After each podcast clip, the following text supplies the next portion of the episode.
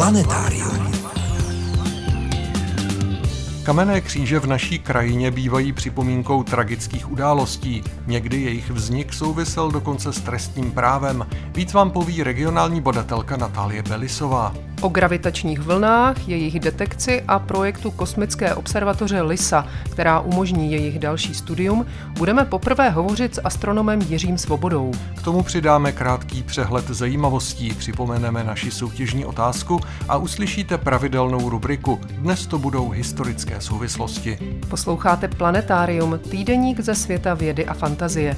Od mikrofonu vás zdraví a hezký poslech přejí Veronika Kindlová a Frederik Velinský.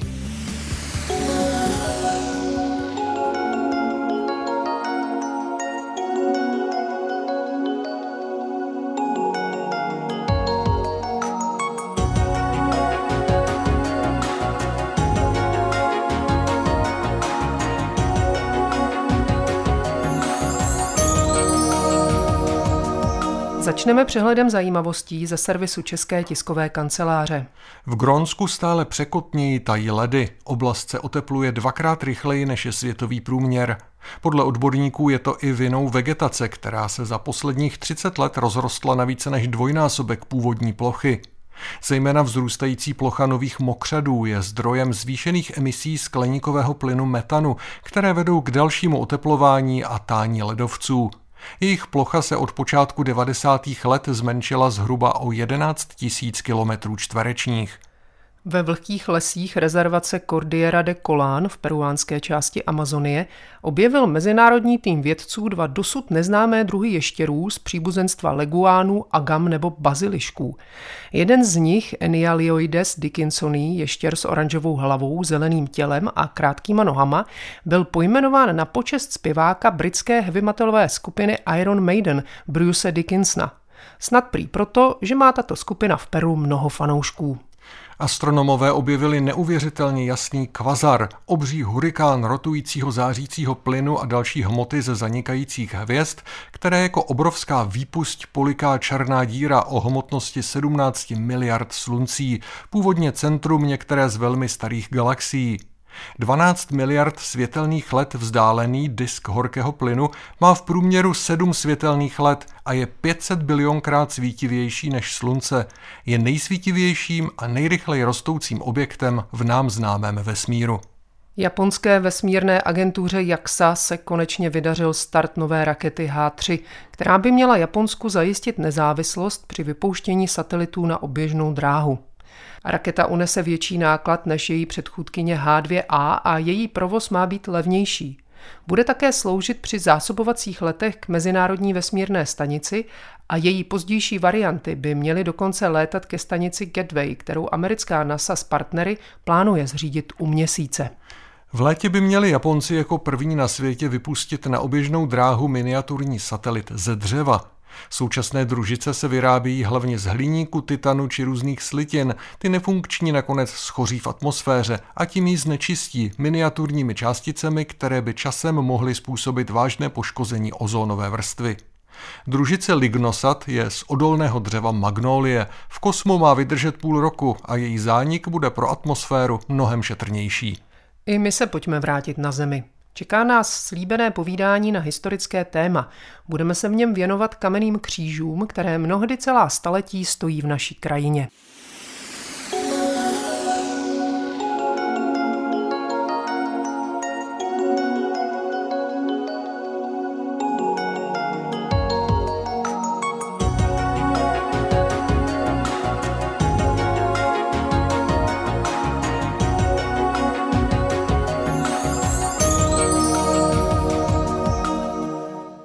Naší krajině můžete občas narazit na zvláštní památky, kamenné kříže. Některé stojí u silnic a cest, jiné na odlehlých místech mezi poli nebo v lesích. Mnohé z nich působí značně omšele a starobile, třeba i tím, jak jsou hrubě otesány. Někdy se jim souhrně říká smírčí kříže a pojí se s jistým dávno již neužívaným typem mimosoudního vyrovnání.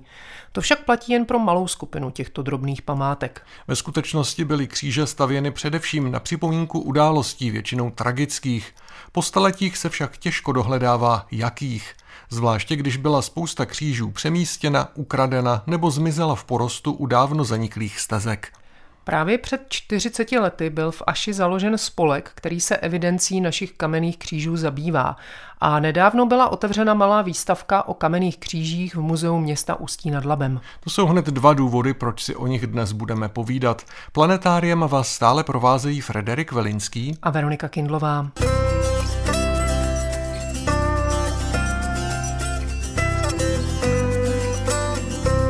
Kamenné kříže v krajině patří vedle mnoha jiných památek do oblasti zájmu regionální badatelky Natálie Belisové z Muzea města Ústí nad Labem.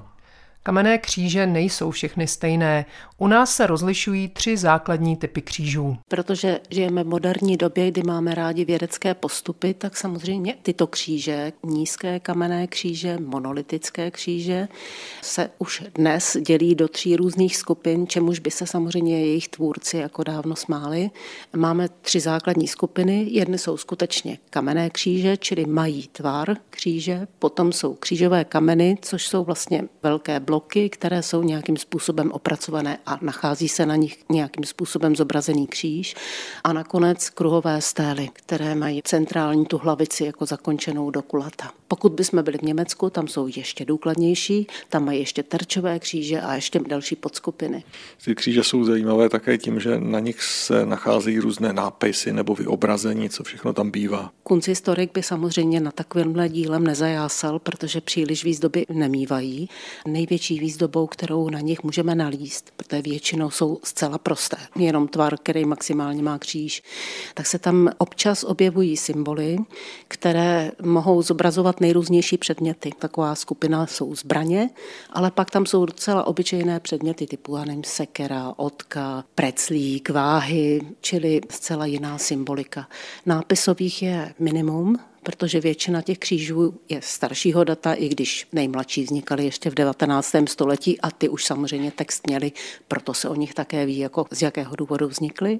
No a to je vlastně jediný, čím nám napovídají o svém příběhu. Zmíněné symboly, které můžete občas na kamenných křížích najít, bývají někdy vykládány jako vyobrazení vražedné zbraně, tedy kříž označuje místo násilné smrti a symbol předkládá, čím byla ona vražda spáchána spáchána.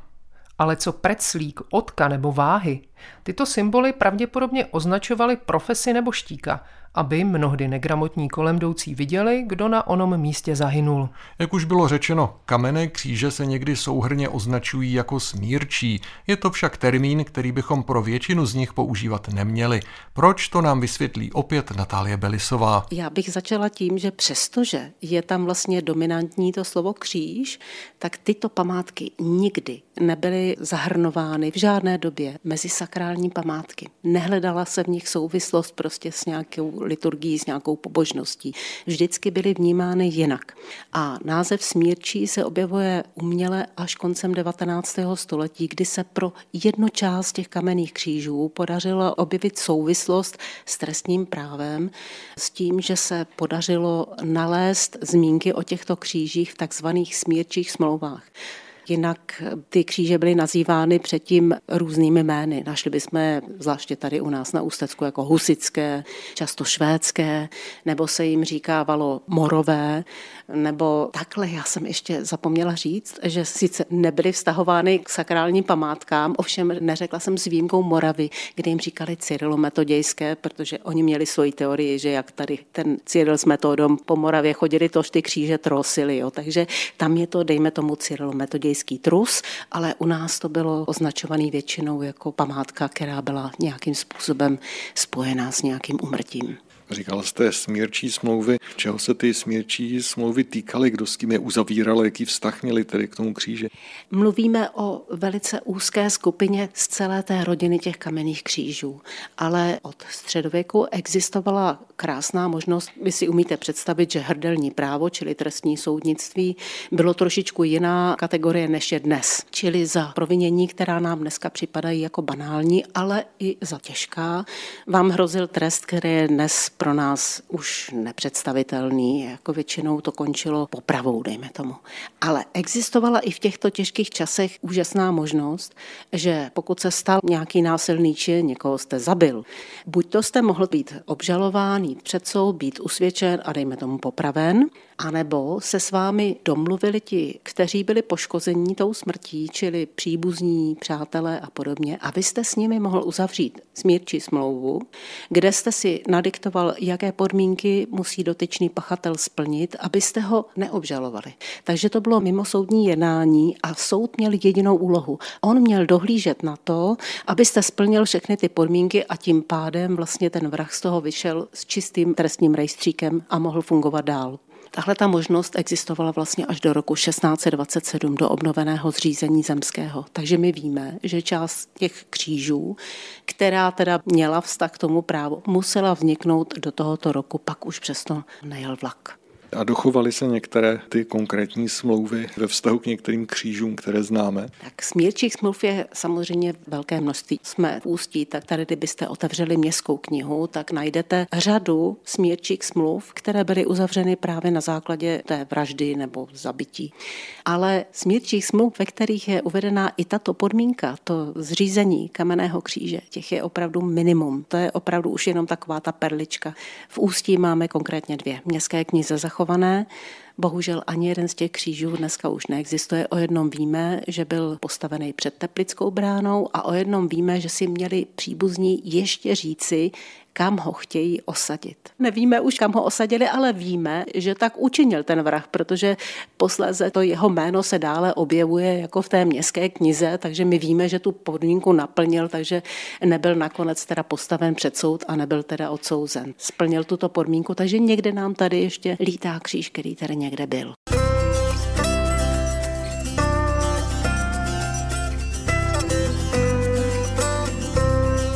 Skutečných smírčích křížů je opravdu jen málo. Ale co ty ostatní? Známe historii každého jednotlivého kamenného kříže? Čím starší je takový kříž, tím více převažují pověsti nad fakty, vůbec nemusí odpovídat realitě. Největší jistotu máme u těch nejmladších, třeba z 18. nebo 19. století. Bývají na nich nápisy, mnohé se dá dohledat v archivech nebo matrikách. Víme proto, že tyto kamenné kříže byly skutečně vesměs vstyčovány na místech tragických úmrtí. Jako pětní připomínka s vírou, že ti, kdož kříž budou míjet, na zesnulého vzpomenou a pomodlí se za jeho duši, která odešla náhle a nezaopatřena svátostmi. Jak víme, kamenné kříže mají svůj okruh věrných badatelů. Kdy začaly vznikat první křížové soupisy pro území dnešní České republiky? Už je to docela dávno, říká Natálie Belisová. Tahle ta skupina památek vždycky má takové vlny, vlny velkého zájmu. Ta předposlední vznikla v 19. století, kdy vlastně se podařilo i prokázat tu souvislost s tím trestním právem, že to jsou část těch křížů právní památky. A ta naše vlna začala v 80. letech 20. století.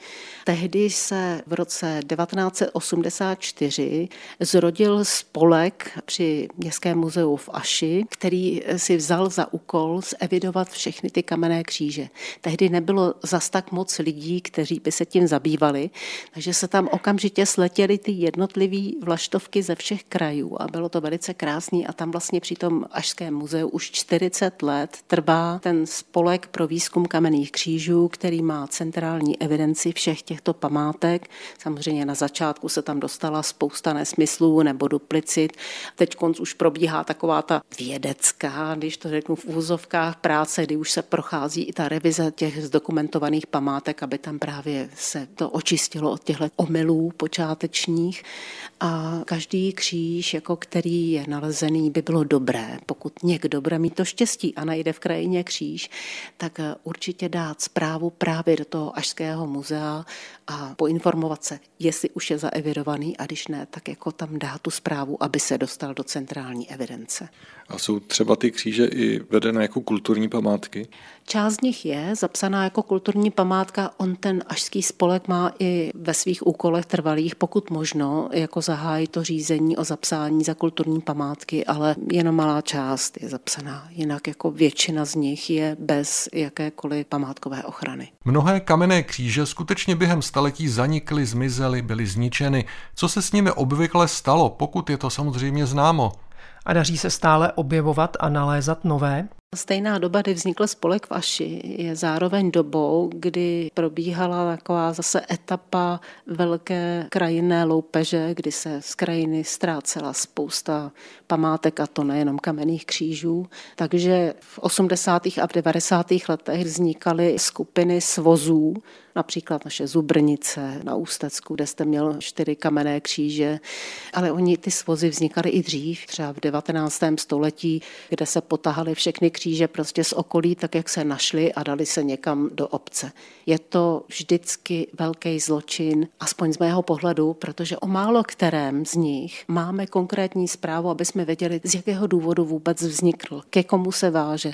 A v momentě, kdy ho vezmete ještě z té krajiny a dáte ho někam jinam, hledejte potom vlastní příběh toho kříže. Tam je velký problém, jako kolikrát zjistit, z které skupiny vlastně, který kříž pochází. Takže jakýkoliv zásah je vždycky velkým problémem, ale našli bychom to všude v Čechách. Dnes, eh, myslíte, jsou už ty kamenné kříže v bezpečí v krajině?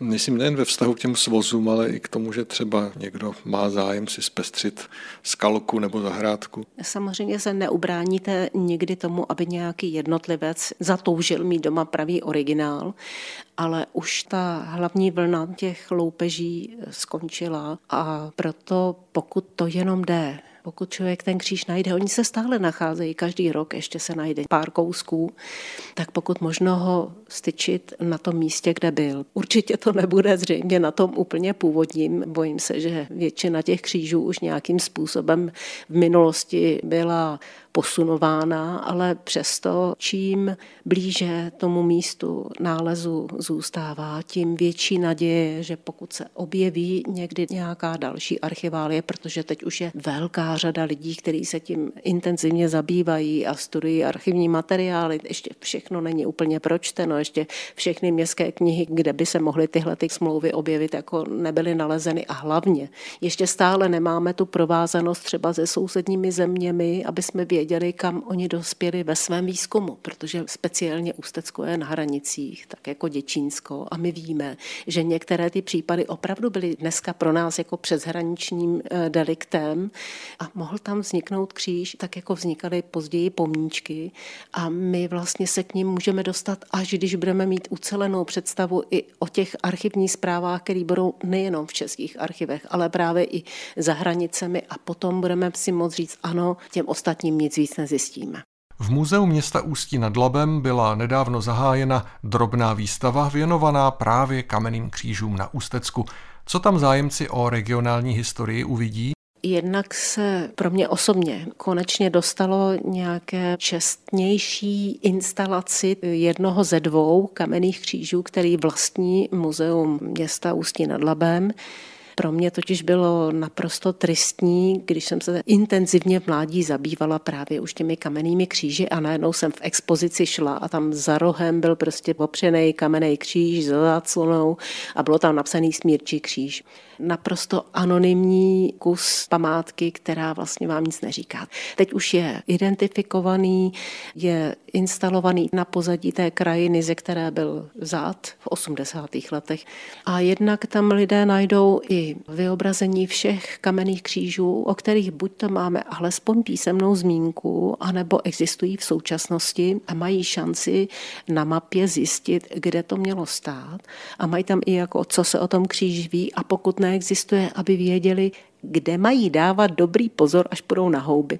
Protože já stále doufám, že některé ty kříže ještě v té krajině zůstaly. Ono to kolikrát záleží na strašně malé náhodě. Loni se vlastně podařilo objevit u Tise Fleischokreuz řeznický kříž, po kterým jsem osobně pátrala v 30 let. Neříkám každý den, ale přeci jenom člověk stále chodil do těch samých míst podle stejných indicí a potom najednou jdete a vidíte ho na zemi. Takže stále ta naděje je a pořád že prostě se na základě této výstavy někdo ozve a řekne, a já jsem vlastně kdysi, když jsem šel na houby, na rande, já nevím co, viděl něco divného, protože často takhle začíná právě nález něčeho, po čem pátráte hrozně dlouho. My jsme třeba speciálně u té tise dokonce, já jim říkám křižáci, lidé, kteří jsou združeni v tom spolku, tak jsme udělali celospolkovou akci, přijelo asi 20 lidí. Dokonce, protože jsme věděli, že jde o podmáčené louky, tak jsme měli takový ty sondy, to bude zarostlý, to musíme dělat sondáž. A prošli jsme to místo opravdu, jako propíchali jsme to těma sondama nic. A ten kříž byl, když si to teď tak promítnu, asi tak 20 metrů od toho jako nejkrajnějšího člověka z té rojnice, takže nikdy nevíte. Pokud jste z Ústecka, zajděte se podívat do muzea města Ústí nad Labem. Třeba najdete inspiraci pro nějaký váš jarní výlet.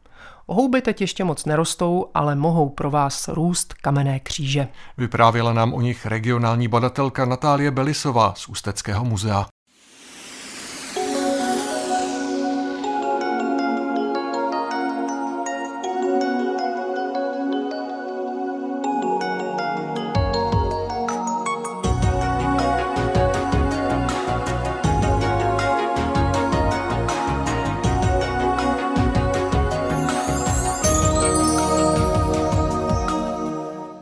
Se v rámci planetária pojďme věnovat zajímavým historickým souvislostem. Slovo má jako vždy kolega Adam Widner. Dnes bude jeho příspěvek na doslova sebevražedné téma.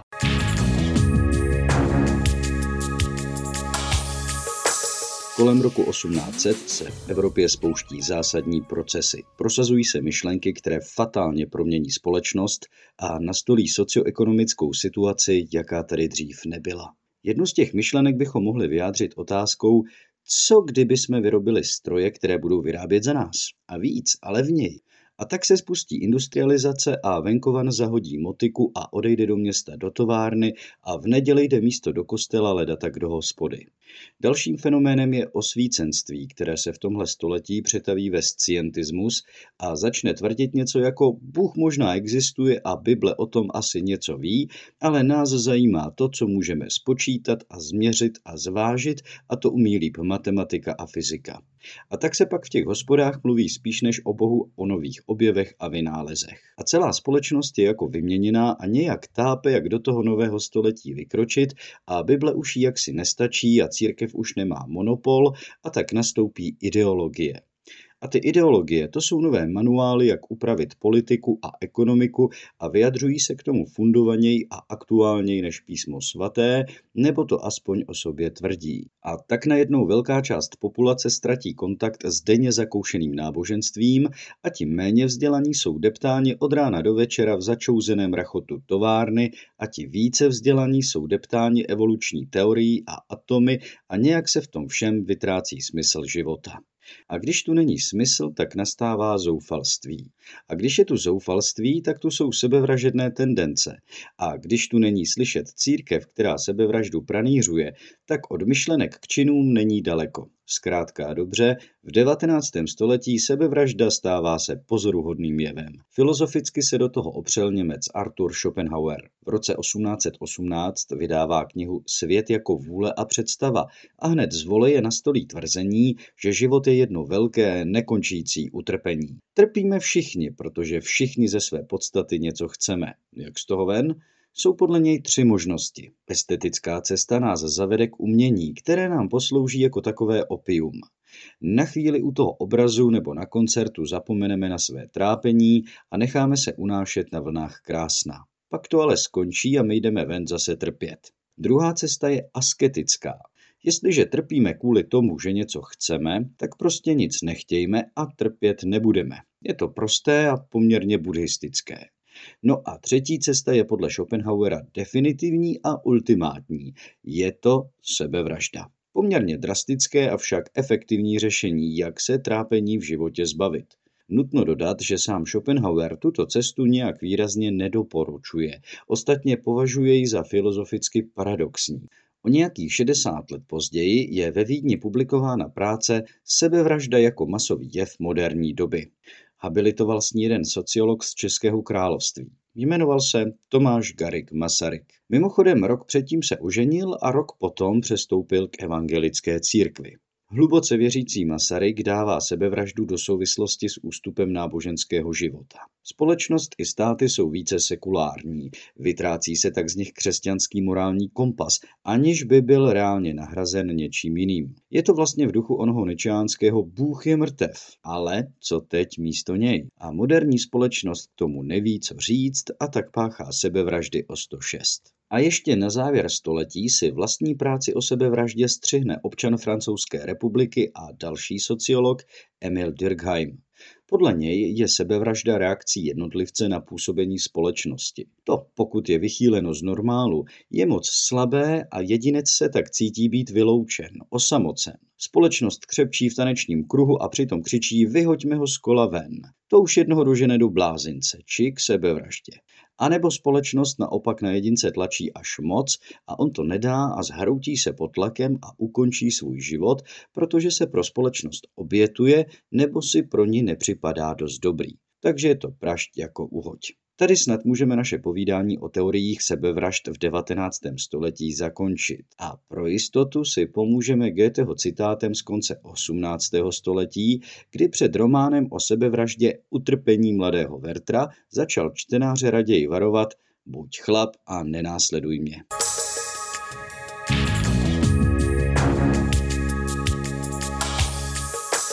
Texty pravidelných rubrik najdete v plném znění na našem webu. Rozhovory z pořadu se tam nacházejí také ve zvuku a částečně i v textovém přepisu. Naše adresa je rozhlas.cz lomeno planetarium. Na webu najdete i naši soutěž. V únoru hrajeme o knihu etnologa a folkloristy Jana Pohunka Krakonošova družina, věnovanou horským duchům a ochranným patronům České a Moravské krajiny. Můžete ji získat, pokud správně zodpovíte následující soutěžní otázku. Mezi ochranné duchy nebo patrony míst na mapě Čech se vmísil i jeden velmi neobvyklý duch německého vojáka z druhé světové války, který byl zpočátku jen lokálním a nebezpečným strašidlem. Během času začal být považován za jakéhosi místního patrona a ochránce. Dostal se na turistické známky i pohlednice a obecně bývá zapojován do řady místních aktivit. Jak se tato bytost jmenuje a kde se údajně vyskytuje? Své odpovědi posílejte na adresu planetarium rozhlas.cz. Nezapomeňte připsat svou poštovní adresu. Čas na odpověď máte už jen do dnešní půlnoci. Hodně štěstí. A my se v poslední části dnešního pořadu půjdeme zhoupnout na gravitačních vlnách.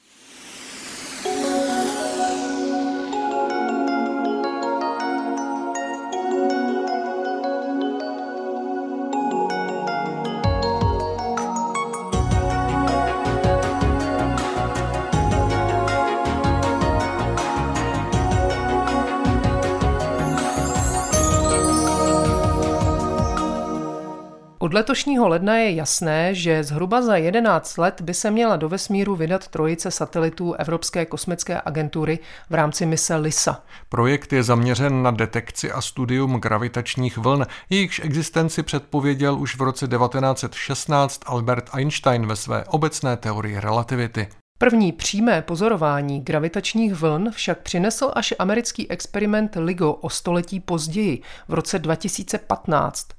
Třem vědcům, Raineru Weissovi, Kipu Tornovi a Berimu Berishovi, to vyneslo Nobelovu cenu za fyziku. Vesmírná mise LISA by měla studium gravitačních vln povznést na novou, mnohem vyšší úroveň i za účasti našich odborníků. Vašimi průvodci planetáriem jsou stále Veronika Kindlová a Frederik Velinský.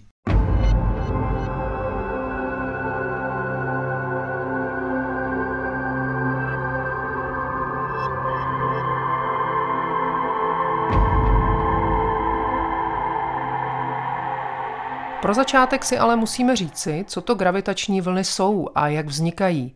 Slovo má Jiří Svoboda z Astronomického ústavu Akademie věd České republiky v Praze. Gravitační vlny vznikají, když se hmotná tělesa velmi urychlují. Například při splynutí černých děr jsou to obrovské hmoty, které jsou velmi blízko sebe a kolem sebe obíhají. Tím dochází k velkému zrychlení a jak se ty černé díry k sobě dostávají a nakonec splynou, tak eh, ta uvolněná energie se uvolní ve formě gravitačních vln.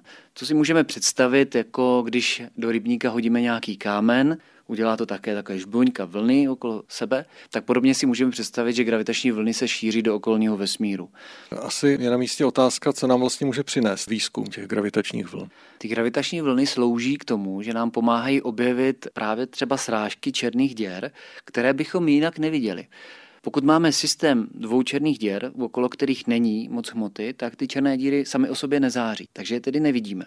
Pomocí gravitačních vln tak objevujeme zcela nové objekty a zcela nové procesy, o kterých jsme předtím tušili, že nastávají. Víme například, že se sráží galaxie, ale neměli jsme jistotu, že se třeba sráží dvě černé díry hvězdných hmotností. Věděli jsme, že v naší galaxii bude asi na 100 milionů takových černých děr. Vidíme jich zhruba dvě, tři desítky, protože do nich dopadá hmota a ta hmota, než do nich dopadne, tak velmi intenzivně září, například v rengenovém oboru spektra. Tak tyto černé díry jsme znali.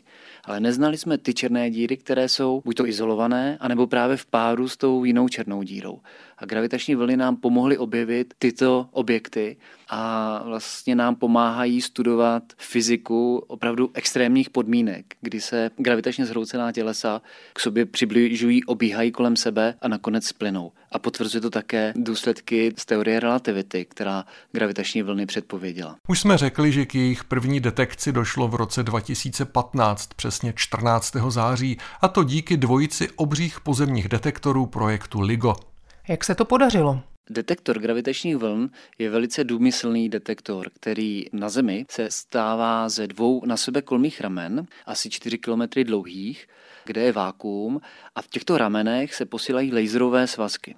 Ty laserové svazky se potom vrátí zpátky a měří se jejich fázový posun. Ramena jsou stejně dlouhá, tedy když nepřichází žádná gravitační vlna, tak se sejdou ve stejné fázi, nebo je to nastavené, aby se sešly právě v té opačné fázi a nevidíme žádný signál. Ve chvíli, kdy projde gravitační vlna, tak dochází k tomu, že v jednom směru se nám protahuje rozměr a v tom druhém zase zkracuje. A pak naopak. Toto změnu je možné právě tímto detektorem zachytit. Že se nám jeden laserový svazek spozdí a předběhne, spozdí, předběhne a dochází k takovýmto fluktuacím, které mají charakteristickou časovou závislost. Ty posuny jsou velmi malé. Třeba první detekce gravitačních vln, kterou se podařilo zachytit, když si to představíme na rozměry třeba České republiky, tak eh, nejvzdálenější východní bod a západní bod České republiky se v jednom okamžiku ve zlomku vteřiny protáhl asi o velikost jednoho protonu. A pak zase naopak, čemu došlo? V vzdálenosti asi miliardu a půl světelných let od nás, tedy ve velmi vzdáleném vesmíru, došlo ke srážce dvou černých děr o zhruba 30 násobku hmotnosti Slunce. No a v tom detektoru, který je tedy ve Spojených státech amerických, se tato vzdálenost dá přirovnat tisícně protonu. Jen takovouhle změnu vzdálenosti v tom jednom směru a v tom druhém bylo možné právě pomocí těch změn fází laserových svazků zachytit. Pro zajímavost, kolik takových měření se už eh, povedlo? E, přesné číslo teď vám z hlavy neřeknu, ale je to určitě kolem stovky měření, kdy se podařilo zachytit podobných takovýchto srážek. Ta první detekce byla jedna z těch nejintenzivnějších, takže dá se říct, že vlastně hned to bylo takové štěstí na začátek, že se podařilo zachytit velmi intenzivní signál a už z toho tvaru toho signálu bylo jasné, že se pravděpodobně jedná o srážku dvou hmotných černých děr protože to opravdu odpovídalo té teoretickým předpokladům. Abychom si představili, jak moc citlivý ten detektor musí být, tak on nemůže být jeden, protože pokud by byl jeden, tak eh, podobnou poruchu v gravitačním poli by mohl způsobit například zemětřesení nebo i třeba průlet eh, velkého letadla a podobně. Proto vlastně v těch Spojených státech amerických vybudovali dva detektory, které jsou tisíce kilometrů od sebe vzdálené a ten signál, prakticky identický, se zaznamenal téměř ve stejnou dobu. Říkám téměř ve stejnou dobu, protože i ta ta gravitační vlna se šíří rychlostí světla. Takže o ten zlomek vteřiny, kdy ten signál přišel později do jedné stanice, právě o tu rychlost šíření světla té gravitační vlny, tak to bylo vlastně posunuté. A to byl i důkaz, že to není nic, co by se odehrálo na Zemi, ale je to opravdu něco, co se odehrálo ve vzdáleném vesmíru a odpovídá to skutečně té srážce těch poměrně hmotných černých děr v té obrovské vzdálenosti 1,5 miliardy světelných let.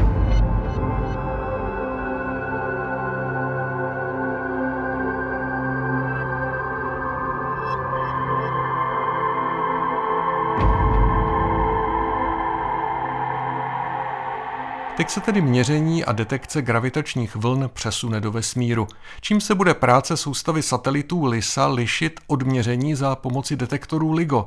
O tom stále hovoří astronom Jiří Svoboda. Nejprve nám však prozradí, že název mise LISA, které naši vědci familiárně přezdívají LISA, je vlastně zkratka, akronym. Ano, LISA je zkrátka Laser Interferometer Space Antenna a ten rozdíl mezi tím vesmírným a pozemským detektorem je především ve velikosti toho detektoru. Zatímco v tom pozemském máme možnost vybudovat ramena kilometry dlouhé, v tom vesmíru nejsme prostorem tolik omezení. A tedy Líza bude mít 2,5 milionu kilometrů dlouhé rameno. Ne, že by tam to rameno bylo nějak vybudované, ale to bude ta vzdálenost mezi satelity, které budou v trojuhelníkové konfiguraci. Takže bude tam celkem tři satelity a mezi všema třema bude probíhat vlastně laserový svazek. A ta vzdálenost mezi těmi satelity bude těch 2,5 milionu kilometrů. Pomůže nám to měřit gravitační vlny o jiných frekvencích a tedy i srážky černých děr obřích rozměrů. Ty černé díry, které vznikly gravitačním kolapsem hvězd, mají velikost jenom několik kilometrů. Oni jsou vlastně velmi malé objekty, zhroucené hvězdy, původně velké a větší než je naše Slunce, tedy větší než milion kilometrů, jsou zhroucené do rozměru, který není větší než Praha. A to jsou ty černé díry, které vznikly gravitačním zhroucením těch hvězd. Ale potom známe černé díry, které jsou v centrech galaxií a ty mají milionkrát až miliardakrát větší hmotnost než naše Slunce a jsou tedy i mnohem větší, jsou velké už jako třeba sluneční soustava. No a to si představíte, že takovéhle srážky těchto velmi superhmotných černých děr budou mít také tu vlnoplochu mnohem větší, jinou frekvenci a tyto srážky právě bude možné zachytit pouze detektorem ve vesmíru. Ty gravitační detektory, které jsou na Zemi, jsou na tyto srážky slepé. Jsou to moc velké vlny prostě. Ano, přesně tak. Jsou to velké vlny, tedy nezachytitelné pozemským detektorem. Proto potřebujeme vybudovat velký detektor, kde ty ramena budou mít tu charakteristickou velikost, jako mají velikost ty systémy, kde dochází k té srážce a uvolňování gravitačních vln. To se bavíme pořád o černých dírách. Bude možné v budoucnu zachytit i srážky nějakých menších objektů? Už se to povedlo, že se pomocí pozemského detektoru podařilo zachytit i srážky černé díry a neutronové hvězdy. Neutronová hvězda je také zhroucená hvězda do velmi malého objemu. Není o moc větší než ta samotná černá díra, ale ještě není obklopená horizontem události, odkud nemůže nic uniknout. Ta černá díra je charakteristická tím, že je skolabovaná kompletně a je obklopená horizontem události, odkud spod něj nemůže uniknout nic ani světlo. Ale neutronová hvězda má pořád svůj povrch. Je to extrémně hustá látka, ale je vidět.